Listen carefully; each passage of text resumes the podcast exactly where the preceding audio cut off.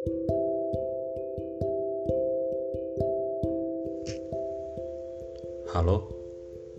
di mana? Kau menerima panggilan di ponselmu dan memulai percakapan dengan suara berat, sangat berat. Kalau kuusir dari rumah, tanggung sendiri resikonya. Di mana? Kamu sekarang di mana? Barangkali telepon itu dari istri atau kekasihmu yang kau ajak tinggal serumah dan saat ini jelas sedang ada masalah. Tapi sepertinya bukan soal baru. Dari caramu bicara, terasa ada kejengahan yang nyaris meledak. Gak jawab. Mungkin kau melarangnya keluar rumah malam ini. Tapi, ah, perempuan dengan kemampuan tertentu, seekor harimau bisa dijadikan penurut seperti kucing peliharaan. Sejarah mencatat tentang terlalu banyaknya lelaki hebat yang tumpas karena gagal menjinakkan perempuan. John Dillinger dan Arthur Schopenhauer contohnya. Kamu mau main-main sama aku ya? Oke. Tanggung sendiri resikonya kalau kuusir. Adakah yang lebih mengenal tabiat Adam selain Eva? Bukankah dia yang Tuhan lengkapi dengan perangkat bernama daya pikat sebagai ganti ketulusan? Yang membujuk Adam untuk melakukan dosa pertama. Maka, apakah yang bisa kau lakukan selepas pertengkaran ini, kecuali menerima permintaan maaf yang sebetulnya sangat terlambat? Mencium kening istri atau kekasihmu itu, memeluknya erat-erat sambil menahan diri agar tidak menangis. Lalu berharap yang baru saja dilewati itu sebagai penderitaanmu yang terakhir. Tapi tak pernah ada penderitaan terakhir. Kau tahu itu. Pukul 12 malam lewat sedikit kau berada di sebuah swalayan 24 jam untuk membeli minuman kaleng, rokok, dan air mineral. Aku tahu karena kau berdiri tepat di sebelahku sambil menenteng belanjaanmu. Soal rokok, tentu ku dengar jelas ketika kau memesannya. Jarum super sebungkus, sampurna mild 2. Dan akulah alasan kau harus berlama-lama di swalayan itu aku jugalah yang membuatmu harus bertengkar dalam suara yang dipelankan. Tapi kau tak mungkin membenciku. Kita, lelaki, punya aturan tak tertulis untuk tidak saling mempedulikan satu sama lain. Omong-omong, apa yang paling menyebalkan dari swalayan 24 jam? Menurutku, yang paling menyebalkan dari swalayan 24 jam adalah sistem kerja mereka yang betul-betul 24 jam. Di planet ini, keseluruhan waktu sehari semalam adalah 24 jam pas. Tidak lebih, tidak kurang. Lalu bagaimana caranya sebuah swalayan yang menghabiskan semua cadangan waktu itu untuk berjualan sempat mengurusi rekap transaksi? Serta macam-macam urusan lain di luar jual beli yang melibatkan komputer kasir dan printer nota yang terjadi dalam rentang waktu tersebut. Mereka punya solusi brilian. Semuanya akan dikerjakan selepas jam 12 malam. Maka bersabarlah, hai orang-orang yang mengunjungi swalayan 24 jam pada saat-saat tersebut. Jika kau lapar, ingin buang hajat, mengantuk, bertengkar dengan pasangan, terancam serangan Godzilla, atau apa pun urusannya. Mohon tunggu sejenak. Yang membayar dengan uang mesti menunggu hitung-hitungan kalkulator. Yang menggunakan kartu harus menunggu sistem error dibereskan. Betapapun lamanya sulit dikira-kira. Itulah yang terjadi. Malam itu aku menggunakan kartu ATM untuk membeli rokok, air mineral, telur ayam dan mie instan karena di dompetku tidak ada uang sama sekali. Dan sementara aku menunggu sistem error hilang, dengan sendirinya seperti penyakit pilek, kau diwajibkan mengantri. Kemudian ponselmu berdering. kau bertengkar dengan seseorang di ujung sana dalam suara berat yang ditahan. Demikianlah ceritamu plus omong kosongku sebelum gempa waktu terjadi. Gempa waktu adalah penjelasan paling masuk akal mengenai dejavu. Menurut Ramyun MC Club, fisikawan kurang terkenal yang menjelaskan fenomena gempa waktu jauh sebelum Kilgore Trot merilis 10 tahun saya di bawah kendali otomatis. Gempa waktu adalah kerusakan mendadak dalam kontinum ruang waktu yang mengakibatkan segala sesuatu di dunia ini bertindak persis seperti yang sebelumnya terjadi dalam jangka waktu tertentu untuk kedua kalinya tanpa keterlibatan kehendak bebas sama sekali. Malam itu, dua detik selepas aku meninggalkan pintu swalayan, gempa waktu menggulung alam semesta ketiga hari sebelumnya. Maka segala sesuatu di dunia ini pun mengulang semuanya. Sampai ketiga hari tersebut terlewati dan kita kembali ke titik di mana ia terjadi. Penanda selesainya gempa waktu adalah dejavu, sebuah perasaan aneh yang membuat kita ingin berkata, "Saya pernah mengalami ini sebelumnya." Tentu saja ada pertanyaan semacam, saya mengalami dejavu, tapi kok orang di sebelah saya tidak? Ramyun Nancy Club sudah menjelaskan hal ini di dalam bukunya. Goncangan-goncangan ruang waktu dan penjelasan tentangnya yang sukar dimengerti, yang sudah berhenti dicetak ulang. Gempa waktu memang melibatkan semua orang pada saat bersamaan, tetapi dejavu tidak. Dejavu hanya akan dialami apabila otak seseorang mendeteksi adanya sepersekian milidetik jeda antara kendali otomatis dengan kehendak bebas. Paling banyak hanya 3,5% manusia saja dari keseluruhan populasi yang mengalami dejavu pada saat bersamaan. Tulis MC Club di halaman 56. Setelah gempa waktu tersebut, Secara kebetulan, otakku merespon jeda antara kendali otomatis dan kehendak bebas. Maka kutunggu kau keluar dari pintu swalayan kemudian. Maaf, apa barusan Anda mengalami dejavu? Tentu saja reaksi pertamamu adalah memandangku dengan tatapan aneh. Atau tepatnya, tatapan untuk diarahkan kepada orang aneh di luar fiksi tak masuk akal karangan Kilgore dan penulis ngawur lainnya, tak seorang pun mau diajak bicara oleh orang asing berjenis kelamin sama pada tengah malam, lebih-lebih bila juntrungnya mencurigakan, hanya karena rasa penasarannya semata. Kecuali jika nalarnya sedang tidak beres. Dan malam itu pikiranmu memang kurang beres, kelewat penuh Kubayangkan gerak lambat barang-barang kenangan yang dibanding. Jerit menjerit, penyesalan karena mencintai orang yang keliru. Warna-warna aneh saling serobot, cangkir kopi yang dilemparkan ke arahmu tapi meleset. Wajah buram seseorang, semu merah muda di pipi cinta pertamamu yang malu-malu, serta macam-macam citraan lainnya saling mendesak dan berebut tempat. Kau bilang tidak terjadi apa-apa barusan, tapi sebagaimana kita semua, kau pernah mengalami dejavu empat atau lima kali, terutama saat kanak-kanak. Lalu aku mengajakmu dengan sedikit paksaan, duduk di teras walayan, memberondong pikiran kalutmu dengan penjelasan paling sederhana tentang dejavu dan gempa waktu sebagaimana ku pelajari dari buku MC Club. Kau mengangguk-ngangguk, Pantas saja, kadang kurasa aku mengalami ulang beberapa hal tanpa kesadaran.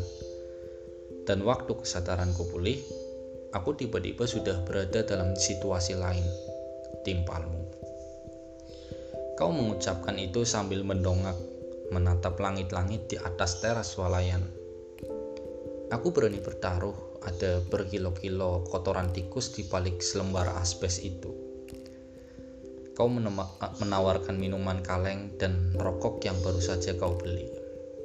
Aku memilih minuman cincau, lalu menyalakan rokokku sendiri.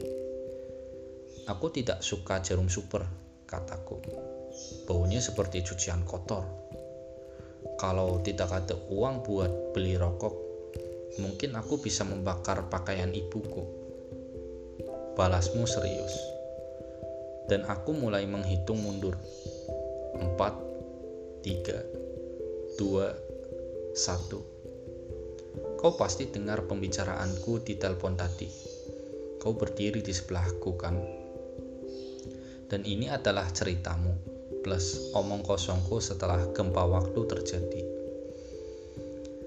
Blind Blonde, penyanyi folk yang mengklaim bahwa lagu-lagunya lebih populer daripada kitab suci semua agama, pernah berkata, Keluasan dunia bagi seseorang ditentukan oleh seberapa luas keterlibatannya dengan orang lain.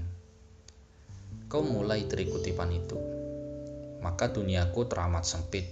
Di dalamnya hanya ada aku dan ibuku. Simpulmu kemudian. Ibumu perempuan baik, sangat baik. Setidaknya begitu yang kupahami dari penuturanmu. Setidaknya hingga lima tahun Lalu sebelum seseorang yang kau beri nama panggilan yang bahkan membuat para pelaut bergidik itu mengubah segalanya. Tapi soal itu nanti saja. Sekarang aku mengulang ceritamu tentang kau dan ibumu. Secara singkat tentunya. Sewaktu kecil ada dua hal yang paling tidak kusukai. Pertama, iklan layanan masyarakat tentang keluarga idaman kedua pelajaran PPKN. Alasannya, kedua hal tersebut sama-sama menganggap keluarga yang terdiri dari seorang ibu dan seorang anak sebagai sesuatu yang tidak genap. Keluarga yang genap, normal, ideal, atau apa pun sebutannya di negeri ini adalah keluarga yang terdiri dari seorang ayah, seorang ibu, serta dua orang anak. Tapi kau dan ibumu mempersetankan apa yang dianggap ideal itu. Dia membesarkanmu sendirian, sebaik-baiknya, sehormat-hormatnya.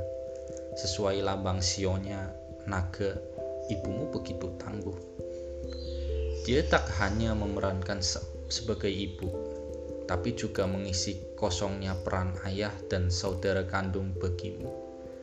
Memastikan kalian berdua tidak akan kelaparan melindungmu dari segala rasa takut, bahkan yang datang dari mimpi kanak-kanak terliar sekalipun.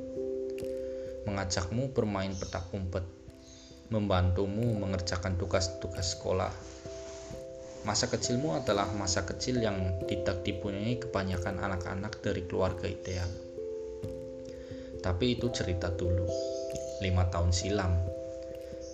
Ibumu jatuh cinta kepada seorang iblis pada mulanya, hubungan mereka hanya urusan dagang. Ibumu penjahit dan pria itu penyuplai kain. Lalu keduanya semakin sering bertemu. Meski masih sebatas urusan dagang, pria itu menginginkan ibumu sebagai partner bisnisnya. Mereka mendirikan perusahaan dengan nama baru, dengan kapasitas produksi serta distribusi yang lebih luas. Kemudian, pada dasarnya kau adalah seorang pencuriga. Kau mulai menyadari sesuatu ketika bunga lili dan surat beraroma manis secara rutin dikirimkan ke diaman kalian. Dari ibumu, kau tahu bahwa pria itulah pengirimnya. Tapi dia tak merasa terganggu. Ibumu malah terlihat bahagia. Bibir dan pipinya hampir selalu bersemu merah maka apalah arti kecurigaan itu dibandingkan kebahagiaan ibumu? Dan kau pikir mungkin memang sudah saatnya ibu ditemani seseorang. Toh, ia sudah lumayan tua dan kau sudah bisa mengurus kebutuhan-kebutuhanmu sendiri. Tapi sayang, kau keliru. Mestinya kau selalu percaya pada kecurigaanmu, pada naluri yang tak pernah berkhianat Suatu hari, laki-laki itu datang ke rumahmu saat kau sedang ada urusan di luar. Ia merayu ibumu habis-habisan. Akibat rayuan itu, dan karena tingkat hubungan mereka memang sudah mencukupi, ibumu menerima ajakannya untuk pindah ke kamar tidur, atau tepatnya ke atas ranjang ibumu yang senantiasa dingin. Setelahnya hanya ada kiamat yang tak berujung. Kau menemukan ibumu dalam keadaan yang lebih menyedihkan daripada seekor binatang buruan. Setengah sadar, terseduh sedan, telanjang bulat dan kedua tangan serta kakinya terikat. Dan yang paling menghancurkan hatimu, di atas kulit perutnya yang putih sekitar 5 cm di bawah payudaranya ada seonggok besar kotoran manusia. Warnanya coklat kehitam-hitaman dan berbau amat busuk. Kau nyaris maput. Hanya kecintaan pada ibumu lah yang membuatmu sanggup menahan semua itu. Tapi ibu yang kau cintai sudah mati. Setelah peristiwa terkutuk itu, dia bukan lagi orang yang sama. Tubuhnya selalu gemetar. Barangkali karena ide-ide sinting yang disusupkan tinja coklat busuk itu dalam tempurung kepalanya. Saben hari dia tak akan mandi jika tidak kau mandikan. Tidak menyisir rambut jika tidak kau sisir.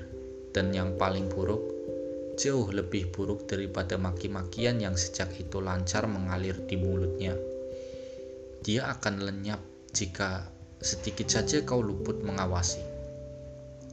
Maka kau tidak pernah punya kekasih atau sahabat.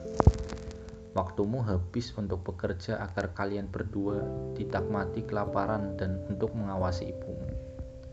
Berkali-kali kau harus membetulkan pintu, gembok, dan gerendel yang dijebol olehnya. Mulanya kau begitu tegar menahan segalanya Dua tahun pertama selepas kejadian, ibumu selalu bisa kau temukan di toko minuman keras atau menggeletak di sekitar rumah karena mabuk. Tahun ketiga dan keempat, dia mulai gila berjudi. Dan sejak itu, tak lagi ada tempat aman di rumah untuk menyimpan uang. Dia bahkan pernah mendongkel Upin mencari tahu apakah kau menyembunyikan uang di baliknya dan tahun ini ibumu melakukan yang terburuk. Setelah dengan susah payah kau menembus sertifikat rumah yang digadaikannya ke bandar judi, beberapa bulan belakangan ini akhirnya ia melakukan hal yang paling kau takuti. Ya, ibumu akhirnya melacurkan diri, melonte dalam arti yang sebenar-benarnya. Ya, kau bilang Sejak itu sudah tak terhitung seringnya kau berencana bunuh diri bersama ibumu. Menyalakan gas setelah menutup semua jalur jendela. Membubuhkan arsenik ke dalam masakanmu, membeli pistol, dan sebagainya, dan sebagainya. Tapi di akhir cerita, yang kau lakukan hanyalah menemukan ibumu di tempat biasa. Membawanya pulang ke rumah, mengecup keningnya, memeluknya erat-erat sambil menahan diri agar tidak menangis, menggendongnya ke tempat tidur, menyelimutinya dan berharap yang baru saja kau lewati adalah penderitaan terakhir. Tapi tak pernah ada penderitaan terakhir. Kau tahu itu. Dan karena itulah aku bermaksud meninggalkan tempat ini. Menghentikan pembicaraan ini sekarang juga Lalu aku akan menemukan ibuku di tempat biasa, membawanya pulang ke rumah, mengecup keningnya, memeluknya erat-erat sambil menahan diri agar tidak menangis, menggendongnya ke tempat tidur, menyelimutinya, dan berharap yang baru saja kulewati adalah penderitaan terakhir. Tetapi tak pernah ada penderitaan terakhir. Bukankah aku tahu itu?